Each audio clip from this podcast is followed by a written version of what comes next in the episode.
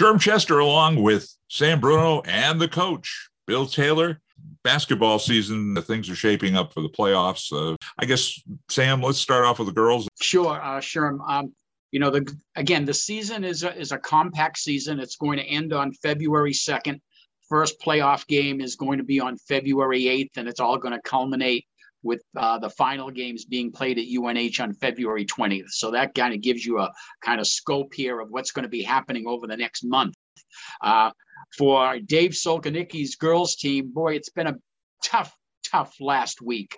Uh, what's going to go down in history of Exeter Winnacunnet games as the heave uh, happened at Winnacunnet High School uh, last Friday night uh, when the Blue Hawk girls valiantly, valiantly took a lead with 10 seconds left to go uh, by one point.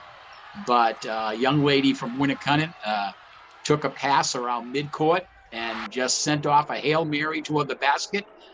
Bank shot off the board and in for a thrilling win for the Winnacunnet Warriors in, uh, in what has to go down as one of the great Exeter Winnacunnet girls games. And she got her, she got on uh, ESPN with that shot too. She did. She did. The, the fans came flying out of the stands. So much for our announcements of no fans are allowed on the court at any time. Didn't work out. That game put the girls at 500 at seven and seven, and then uh, this past uh, the the next game they went to Hudson and took on the Broncos of Alvirne, and the Broncos just squeak by by three points. So two tough losses. So the girls are going to wrap up their season with three games, one at home, two on the road. They're going to face the Pinkerton Astros, which is going to be a monumental task as the Astros are 13 and 1 on the season.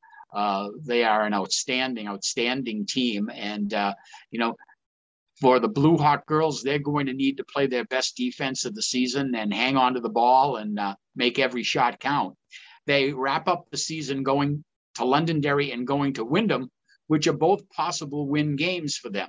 So uh, juggling things right now, I don't think I don't think there's a way that maybe the girls could get a home playoff game, but finishing 500 would be an important step forward for this club and certainly would get them into the playoffs uh, again that begin on February 8th and it's also going to you know obviously where they stack in that in that uh, 16 team and I, I, understand it's going to be 16 teams involved yeah. in, the, in, the, tournament yeah so, you know, that'll be the seeding is obviously important, uh, as we found out last year uh, uh, with the uh, Blue Hawk boys uh, in, in, the first round. Again, I said it in our last program, and I'll say it again Trinity is the team to beat. They're top of the heap, and uh, so far undefeated. And I, from what I saw, they had only 10 players the night they played the Blue Hawks. Uh, the JVs couldn't play because of a COVID outbreak, but the the varsity for Trinity showed up, and with only ten players, uh, took us to school, and uh, they they have the potential to run the table and uh, be the top seed all the way. But Pinkerton Astros are another tough uh, team to beat, and that's uh, another one that the, the Blue Hawks haven't played at this point. Uh, so that's probably their biggest hurdle going into the final few games and seeding is what's going to count where you know where we stack up and being 16 teams deep right now Winnacunnet is the team that's kind of on the bubble um, Merrimack, Winnacunnet, Windham, they're all kind of right there. I was going to do it this time, and I'll wait until maybe our next program. The top teams, just some of the top players uh, that we've faced in those top teams. But for Trinity, it was the coach's son, and I believe his first name is Tyler, Tyler Bike, and uh, that kid could play ball, and uh, and uh, it just you know, I, am going to say that Trinity is going to be the team to beat at this point, but the Blue Hawks have a good good shot for sure. Coach of uh, you've been you've been involved in basketball over the years as head coach.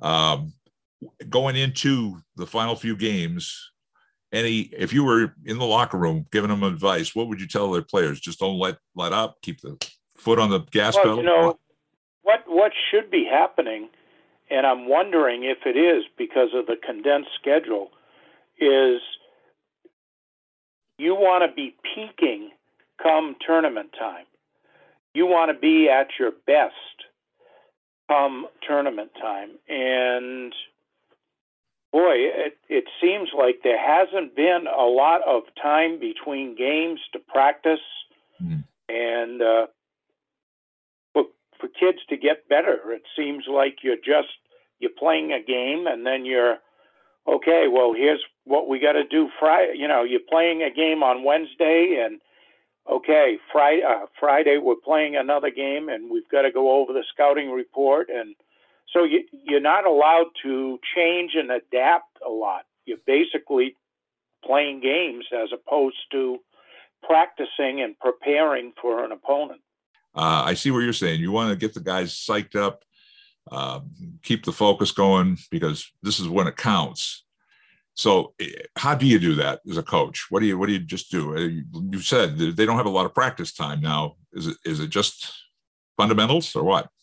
Yeah, you're at the point now where you're just do you're just you're doing a lot of shooting. You're not doing any conditioning. They should be in condition by now.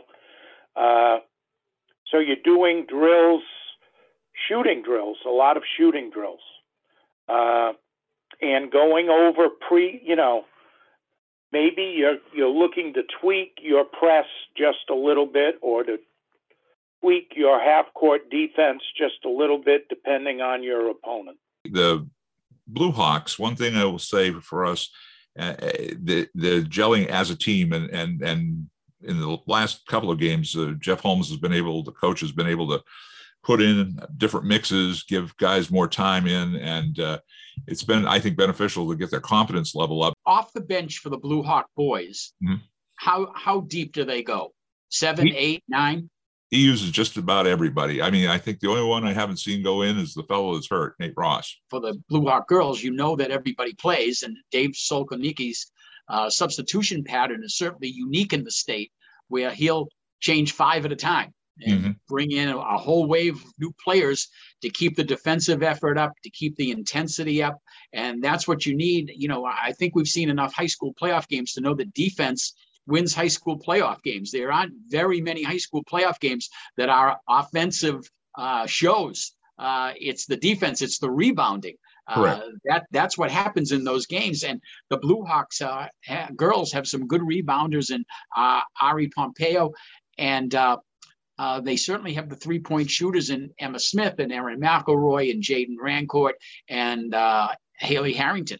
I mean, so they can they they can do it. again, it, it all comes down, I think, to turnovers and rebounding in playoff games. Oh yeah, and and in the case of the boys, I don't want to say there's a standout player they're they're playing as a team, and that's to me what's more important than anything is that you can count on somebody coming off the bench to give somebody a blow, or or if somebody gets into foul trouble. Uh, so far, that hasn't been an issue. I haven't seen anybody foul out of a game that I've seen this year on our side. The the preliminary round for boys and girls is going to be February 8th and 9th. Okay. And uh, then taking a look at the schedule, the quarterfinals will be played probably on the 11th and 12th of February. The semifinal, you know, those are all at the higher seed.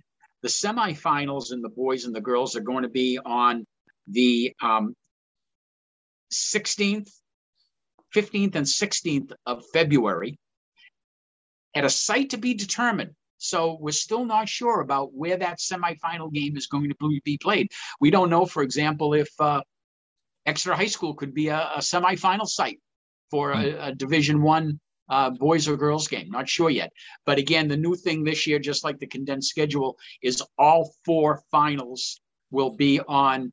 Uh, sh- I should say four finals, Division One and Division Two, boys and girls, will be at UNH on February 20th, with the boys Division One game kicking things off at 10 a.m. in the morning. Sure, come on, your voices. You, you better get up early that day to be oh, ready. It'll be a long day for us, but just imagine those those poor kids in Division One they're, they're just they're just waking up at 10 o'clock, man. You know? On a Sunday morning. Come on. Yeah. Now there again, coach, back to you. If you were put in that position, you have to get your team motivated that early in the morning. How how do you do it? What you do is you go in, you have a uh, a shooting session at your gym. Not a long one, but enough time for to make sure everyone's awake and you know going through their uh, shooting mechanics. Okay. And you do that probably 8.30ish 8.15 and that that range for about 15 20 minutes and uh, a low key but let them shoot let them get dialed in yeah hey coach how uh, how are things in the uh, Taylor family uh, with girls ice hockey. Uh, Jeff getting through the season okay? I'll tell you, COVID has wreaked havoc on schedules and on players and even on coaches. The coaching staff hasn't been whole uh, since this, probably for about two or three weeks, and they just got whole. Uh, coming, everybody was coming back, coming together on Saturday. I mean, it's really it's wreaked havoc with the with the schedule. The virus has really done a number, and because the schedule is compact, they haven't been able to make games up. Is Paul Di Marino having any uh, similar problems over on the boys' side? I don't believe so. I know they are playing really well. They lost their uh, first game the other night to Concord. That's a good example. The Concord girls, it's going through their team. So they canceled out on Saturday. The Concord boys were able to play and they beat Exeter in overtime. So, and Concord uh, is one of the top teams in the division. Undefeated. So I know that was Exeter boys' first loss. So I think they've been able to navigate through their schedule. But, yeah, as, uh, as, as, we speak, the boys are five one and one, and uh, yeah. Concord is undefeated. So they're and and Coach DiMarino in the interview we did with him uh, said that that's the team that, that basically has to be beaten to, to, to take the title, and uh, they're going to be playing again in uh, in February twelfth. February twelfth will be the the rematch, but that'll be in Concord. The girls they will have gone two weeks without playing a game. Wow. Oof. It's just the opposite. It's just the opposite of the basketball teams where they're playing multiple games in in in a few days. Uh, right. They're worn out, but the you know maybe the other team, other teams in the hockey leagues have a little bit more rest here. They're going to go till March until they have their playoffs. They're on a more traditional schedule. Gentlemen, um, one thing we've always done on this show is we've talked about the national scene as well. After we get finished with the local, we saw over this past weekend probably the equivalent of two heavyweight fights when it came to the uh, playoffs for who's going to get to the Super Bowl. Um, Sam, you want to talk about any of those games? Where do you start? I mean, you just, you know, Saturday's game both came down to a uh, a game-winning field goal uh, at the end, and uh, you know, I think for the Cincinnati Bengals, uh, you know, I think they're the darlings right now. Uh, Tennessee didn't show up in the second half, and that did them in. Uh, in the nightcap, what happened to Aaron Rodgers? I don't know. I thought Green Bay was going to roll, uh, and they didn't. And uh, they they they they they lost that lost that game uh, on a field goal. So both of those first games on Saturday, uh, I thought were going to be defensive struggles, and they were. But uh, I certainly thought Tennessee and Green Bay were going to prevail. I never thought the road teams would win either of those games. I was thinking it was going to be uh, TB12 versus Aaron Rodgers for the privilege of the Super Bowl. So that there goes my side of the, of the ledger. Your bracket is blown. My bracket's gone. Coach, what was your take on those two games? The first two. well, we you know what? Uh, what I would say is, first of all, both number one seeds were defeated. So it it says something about uh, teams having to play through and not have a week off because both those teams had a week off, and I and I believe in Green Bay's case, they might have had. I don't know how much the starters played in the last game. Not much. Oh, while the wild card round was going on, they were resting, but some of them rested for two weeks. Right. And then to come back and try and play a game uh, didn't happen. You know, San Francisco is one of the few teams to ever win a game without scoring an offensive touchdown. wow, isn't that amazing? Special teams, special teams what oh, the difference yeah. in that one. Yeah, it, it was I'll tell you, it made for great television watching. Mm. If you were a football fan, all four games were fantastic. Oh yeah, oh yeah, those are heavyweight fights all the way. On, on Sunday, Sam, you want to go through that? Well, Sunday was just you just shake your head. You just say, "What am I watching here? This is just unbelievable." Uh, you know, you thought that the Rams, the Rams were going to roll over Tampa Bay in the first half, and then all of a sudden they can't hang on to the ball and they start fumbling all over the place. And you don't do that to Tom Brady. No. You give Brady all those opportunities to come back. Of course, he's going to come back. Uh, but you know, I, I, I think I think the Rams have the defense to go all the way. I think uh, they could have it. They they could have it if they can just get their heads right. I I don't know. Maybe it's the LA mentality. I don't know the West Coast mentality. Uh, I don't think they have the intensity, but they've got the players to do it. Mm-hmm. And then of course the nightcap. That was the game that I was like, I, I'll, I'll talk about what my feelings about that. But first, tell tell us about that that nightcap.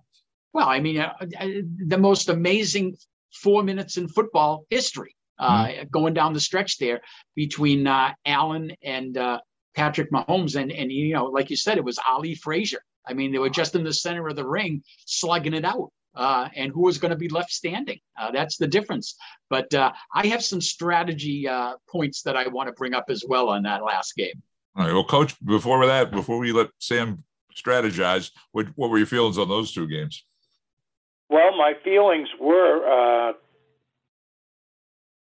the Sunday game. I mean, you got to explain to me how Cooper Kupp got behind the safety in the last minute of the game and completed that, you know, that pass.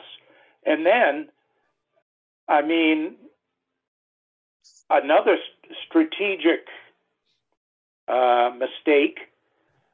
Why did they kick off through the end zone? If they would have kicked short, you would have at least five to 10 seconds would have gone off the clock. And instead of giving Mahomes 13 seconds, he might have had a chance for one play only and to tie the game. And I mean, as we discovered, 13 seconds was enough time to to run two passing plays and kick a field goal for Kansas City to tie it up. Mm-hmm. I do think you're going to see a rule change in the future, and I wouldn't be surprised if it comes in next year, where both teams have a chance. If the first team scores a touchdown, the other team has a chance to get the ball and has a chance to tie it. I agree with you on that. I, I that was the one thing I, I said to, to you previously that it just it was frustrating because they were going toe to toe like two great boxers. Mm. I know there's got to be a bell at some point, but you know I've seen fights in the past where they just let him go and and just let him fire him off as many shots as they could. And in this case, Mahomes came back, bang. Now you let Allen have one more time out there. And, and, in overtime, you and I talked about it. I would like to see them in championship playoffs go one extra 15 minute period. And whatever the cumulative score is, that's the final. And if nobody scores in that, then you have to go to your tiebreaker deals and you can do the college method or whatever. They could come up with field goal kicking or whatever goofy thing they want to. But I, I would have loved to have seen one more 15 minute overtime period and the guy who tallies up the most wins the game. And those two guys deserved it. Both both of those quarterbacks. My proposal on over, overtime change is to go to the innings format. Okay. In that the home team, the home team in a tie game gets to choose whether they go on offense or defense on the first part of the inning. Mm-hmm. So everybody gets an inning. So for example, if Kansas City chose to go second, um, Buffalo would have the ball and they would play until they either got a score or four downs and out. And then Kansas City would get the ball. Let's say, or let's say Buffalo scored a field goal. Mm-hmm. Kansas City would then get the ball and they would play and see if they could either tie or win the game. If they both got touchdowns, you got to scrap the extra point. You have to go for two. Mm. So that that gives you four chances to break the tie in a play that's just not a kick. Okay. So, uh, so I think the innings format, and then if they're tied after the inning, then they go and reverse again. So then Kansas City would take the ball first, and Buffalo would be quote the home team. Okay. And you settle it by innings so that everybody gets that innings format. I'm going to pitch something to both you guys Go for it. and you have to shoot holes in it.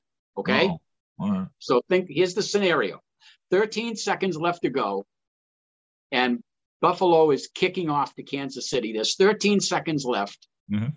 and you've got a three point lead. Okay. So, first decision by Sean McDermott is do I kick the ball into the end zone or do I squib kick it and run some time off the clock? I have no problem with McDermott's decision to kick it into the end zone because the squib kick could something could happen. It could hit one of the up guys, and then he grabs it, kneels on it, and no time goes off the clock. Uh, Okay. you know, being a clock operator, maybe one second would happen if someone grabbed it and kneeled down. That would be about it. So now we've got 12 seconds left to go if you squib it, or you're at the 25 yard line if you kick it into the end zone. Here's my idea. You know that Mahomes is looking at two guys, Travis Kelce, Tyreek Hill. Why not, with 13 seconds left to go, if you're a defensive back, you hold or tackle Kelce or Tyreek Hill. Five yard penalty, Mhm, mhm. automatic first down. Okay. But three or four seconds is going to go off the clock. So you do that once, and now the ball is at the 30 yard line. But now you have like eight or nine seconds left. You do it again to Hill or Kelce. Another go. You don't even get them a chance to get into the pattern right now, Right. and you're running time off the clock. It's similar to when you have a a three point lead in basketball and you're down by three and you don't want to give the other team a chance to shoot the three pointer. You foul them before that. Right. Let them Right. shoot the 2 Mhm. With that amount of time left, you don't want those guys in the pattern at all. Tell No, me why that does. Tell me why that plan doesn't work. No, I, I, hey, if you're defensive coordinator, man, I hire you in the heartbeat. I don't, I, I would bought that. What about you, coach? Well, you know, uh, now that you say it, I hadn't thought of that, but yeah, I mean, I can't shoot any holes in it. You've got other receivers you could go to. Yeah. I mean, that, w- that would be in the pattern. But I mean, just shut down the play right away. Yeah. Well, the I don't know if the play would be if you if you're going to defensively hold, that does not stop the clock until the play is done, Right. and then and the flag is is thrown. So you're right. You're forcing Mahomes to go to plan C or D. I guess it, you know, it opens up all kinds of stuff. I mean, I mean, you'd have to go into a, you'd have to go into a man-to-man defense, a one-on-one defense. You wouldn't be able to go into any kind of a zone, which is another whole ball of wax. The fact that if you play a prevent defense, it prevents you from winning. Uh, Hmm. so, I, I, I just think with that, only 13 seconds on the clock, you had some other options than to give even Hill or Kelce a chance to put their hands on the ball. Barring any unforeseen injuries or COVID, what are your predictions, gentlemen? Who's getting into the Super Bowl? Sam, let's start with you. Well, I'm going to start with the second game, the 49ers at the Rams. Um, you know, the Rams have all the talent in the world. My goodness, you know, Stafford and Kupp and Donald and all those guys on defense and stuff like that. But are the 49ers a team of destiny right now? I mean, are they just knocking off the big guys now one by one? Um, not having to have to travel as a West Coast team to the East uh, in your your your championship game, I think is huge for the 49ers. Um, so uh, I, I, I, I think the 49ers can do it in an upset. I think the 49ers defense could be that good, uh, but I think it's certainly going to be a low scoring game. And uh, what about the other? Well, that first one, Cincinnati, and I, I mean, I mean, I I can't figure Cincinnati out, but the way that Kansas City is playing right now and coming off a win like that, they have just got to be so psyched. And playing that game at Arrowhead Stadium is going to be a, a huge, huge, huge uh, factor for them. So uh, I I can't see any scenario where Kansas City doesn't win by 10, 14 points in that game. Okay, coach, I'm putting you on the spot now. Okay, I think one thing that hasn't been said is San Francisco has beaten Los Angeles the past four or five times they've played. So the 49ers have shown that they can beat the Rams. I think the 49ers I think the 49ers have the best defensive team. They don't have the best big names, but they have the best defensive team uh, left standing out of the four of them. I think the 49ers beat the Rams again. I think I agree with Sam. I think it's going to be a low scoring game, but the player of the game, as he was in the game against Green Bay, Deebo Samuel, that guy is immense. Mm-hmm. He refused lose. When he got his hands on the ball, what they needed for a first down, he was going to get. I predict he's the player of the game, and uh, in that game, I agree with Sam. Also, I don't see any scenario that Cincinnati can go into Arrowhead and beat Mahomes and the Chiefs. So I think we're going to see the Kansas City in the Super Bowl uh, against Frisco. Mm-hmm. And you know what? The the last time they they met, I believe Frisco was ahead till there were five minutes to play in the game. Yep, and then Kansas City won their first Super Bowl. Yep. So, you know, I didn't realize that. Uh, I said 40 years ago, I guess it is now, the highest rated Super Bowl, and still is, I guess, was Cincinnati versus San Francisco. That's Boomer Esiason. Yeah, Boomer was on that team. You're right. That's right. You know, I, you got two interesting quarterbacks. Burrows, the young kid who's come along real fast with Cincinnati, makes him interesting. But Mahomes has the guns. Stafford has been stuck with that dog of a team in Detroit for so many years. He finally gets a good team. I'd like to see him do well but you're right, Coach. I, I, I hmm, that defense for San Fran is is pretty potent. I don't think uh, Jimmy G, Jimmy Garoppolo is. Uh, he's not my type of quarterback. I have to admit, but yeah, I don't know. I uh, that one's a toss up for me. I'll. I I got to commit, huh? All right, I'm gonna go let's have a rerun of 40 years ago. Cincinnati versus san fran. How about that? I'll go out on a limb. Oh, boy. brady couldn't be there so whatever. Anything about the bruins or celtics you guys want to throw out on the table? Who? Uh, who? Come on tatum with 51 points. I mean is he dialing it in or is he phoning uh, it in? What is he doing? the celtics i they're unwatchable. Yeah i agree. Unwatchable. They nobody moves. Basketball isn't, uh, you know, uh, they all run to behind the three point line, and Robert Williams comes up and he screens for whoever has the ball, and he never gets it back, and ev- nobody ever cuts, and they all just stand and fire up three pointers. That must be frustrating for a basketball coach like you, you know, to see that. It is. I, I just can't watch it. I yeah, mean, I agree with you and it's the inconsistency. Just, Go ahead. I'm just I'm just biding biding my time until uh, March Madness. I yeah. mean, there are some college teams out there that are sensational. You look at some players like Johnny Davis for Wisconsin or Kofi Cockburn for Illinois, uh, guys like that who, who are just outstanding, outstanding players. You look at that Purdue team with their uh, seven foot four Zach Edey, uh, playing the middle in those games. Uh, if you don't watch college basketball, flip over and watch a few games. Uh, it's an exciting brand of basketball, and they play.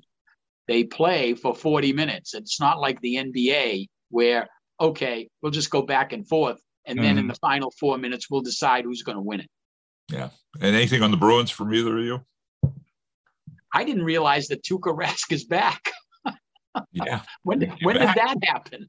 uh, about two weeks ago. They actually signed him up to a, a, remainder of the season contract, and uh, Swayman was starting to show a little wear and tear, so they put him uh, back in Providence. So uh, we shall see him again, I'm sure. But uh, yeah, Tuukka's back for a while, and we'll see how that goes. Tuukka played back-to-back games and he didn't really have a great.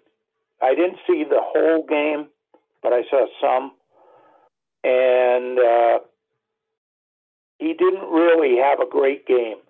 I think they're they're going to try and get him into uh, as good a condition as they can, and he'll be their goalie for the playoffs. And uh, we don't have really much news about what's going on in Major League Baseball as far as if there'll be a season and when it'll start. So that is a TBA. Big Papi, uh, David Ortiz is up for nomination for the Hall of Fame. And as we record this today, is the day they'll announce it one way or the other. Uh, some speculation that he'll make it easily on the first ballot. Others saying that he probably have to wait at least another year. Uh, anything on that, Sam or Coach? You want to lead off, Sam?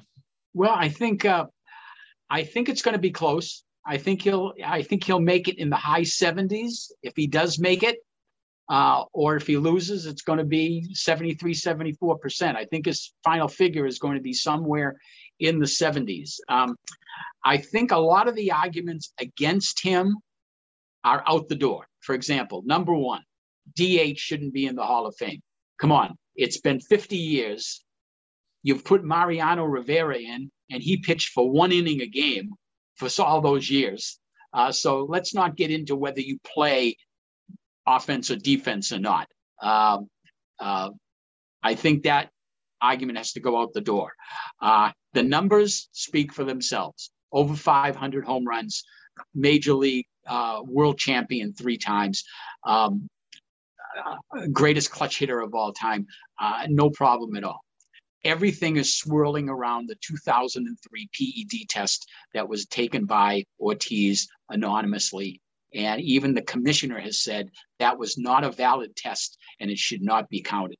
So people have to throw that out. Um, I just can't believe, for example, that Dan Shaughnessy of the Boston Globe did not vote for Big Papi to go into the Hall of Fame. I'm still kind of trying to figure out where he is on that, but he's, he's Dan Shaughnessy. he's Dan Shaughnessy, Sam. I, he's looking for controversy, I guess, but he's just he's just got such a straight PED line uh, that he's voting on right now, and that's it. So uh, I, you know, again, my philosophy on the PED controversy is this: PED testing came into effect in the 2003-2004 season if you were if you tested positive and were punished by major league baseball after 2004 you do not go into the hall of fame.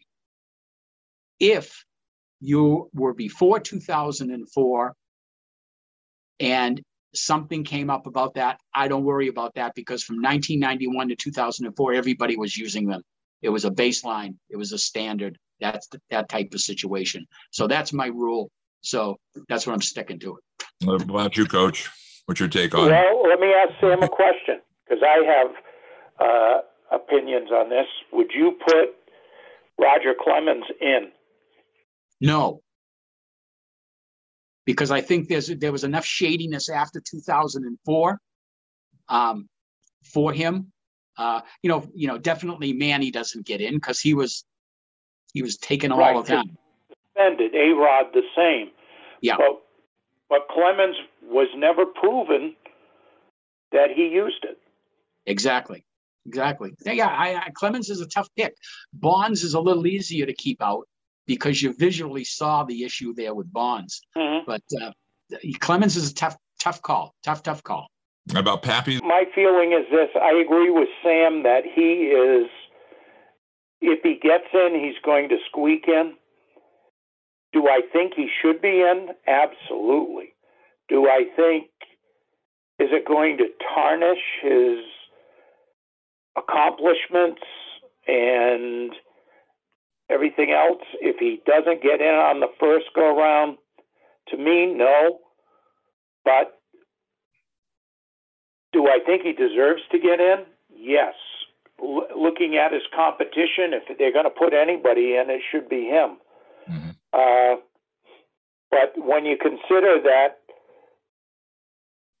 you know, over 20 electors did not vote for Willie Mays. Right. And Hank Aaron was not unanimous. And so if they couldn't put those guys in, uh, who knows? But I do think Papi deserves to get in. Yes.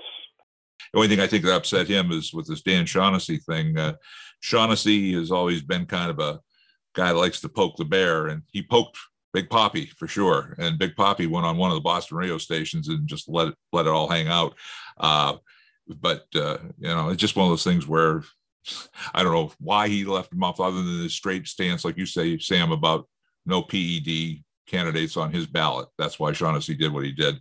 But Shaughnessy does know how to poke the bear. Two minute drill times, uh, gentlemen. Uh, Sam, why don't you lead off? I, I, after seeing such great football this past Saturday and Sunday, um, and looking forward to the the championship games coming up this Sunday, I I hope I hope the officials keep their flags in the pocket. I'm hoping I'm hoping that they don't call a lot of ticky tack holding fouls, a lot of ticky tack pass interference fouls. Uh, they're not looking for every chance. The head official is not looking for every chance to get on camera and make an announcement.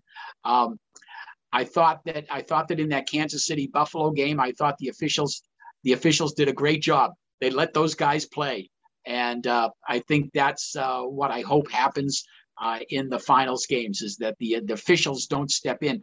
The choice of officials for the big games, they put together these hybrid teams, and it's not the group of people that go together. I always worry about that a little bit because they may not be on the same page. So I just hope that officiating is not a not a factor uh, coming up uh, this Sunday. And coach, two minute drill time for you. Okay, well, my two minute drill is simple because you know I'm a NASCAR guy. And guess what? The NASCAR season starts February 6th. And the Busch Clash, which is going to be in a an in a stadium in Los Angeles. They put down a quarter mile track and they're going to run it there the next generation car. I'm looking forward to the start of NASCAR season. Amen. And then they take a break before they do the Daytona 500, and uh, we have Super Bowl Sunday. So, so this week we got the championship, the conference championships in football. Next Sunday we've got NASCAR the following Sunday, we've got the Super Bowl, and then the following Sunday, we have the Daytona 500. My two minute drill the other night at Exeter High School before the basketball game, I went into Coach uh, Bill Ball's office, and uh, he had a visit from one of his alums, Hunter Long. And uh, Hunter came up to the school to present the coach with an autographed jersey, game jersey, a game worn jersey. And uh, I'll read the print. It says, Coach Ball to one of the best coaches and mentors I've had in my life. And it uh, says, uh, all I can say is thank you, Blue Hawk for life, and Hunter Long, number 84. And that was a game uh, jersey wore against the New Orleans Saints. So, uh, class act on Hunter's part to do that. So, Hunter, if you're out there, we're still it's an open invitation anytime. Come on board. We just want to talk to you and find out how that first season uh, in the NFL was, and uh, maybe we can get him on before the Super Bowl or, or shortly thereafter. Uh, that's another on the to-do list. Before we close out the program today, I just want to give you an update. This just in: David Ortiz voted into the Hall of Fame by the Baseball Writers Association of America. Uh, Ortiz, on his first year of eligibility, voted into the Hall of Fame with 77.9% of the vote. So, congratulations to Red Sox legend Big Papi from all of us here at the Seacoast Sports Forum. Look forward to the next program. And until then, for Sam, for the coach, I'm Sherm Chester, inviting you to join us for the next edition of the Seacoast Sports Forum. Be sure to subscribe to Exeter TV on YouTube and hit the bell to get notified about new episodes of the Seacoast Sports Forum and other local content. Follow the Sports Forum team behind the scenes on our Facebook and Twitter pages and send us your game footage and photos to our email. That's seacoastsportsforum.extv at gmail.com. This is Sherm Chester inviting you to join us for the next edition of the Seacoast Sports Forum.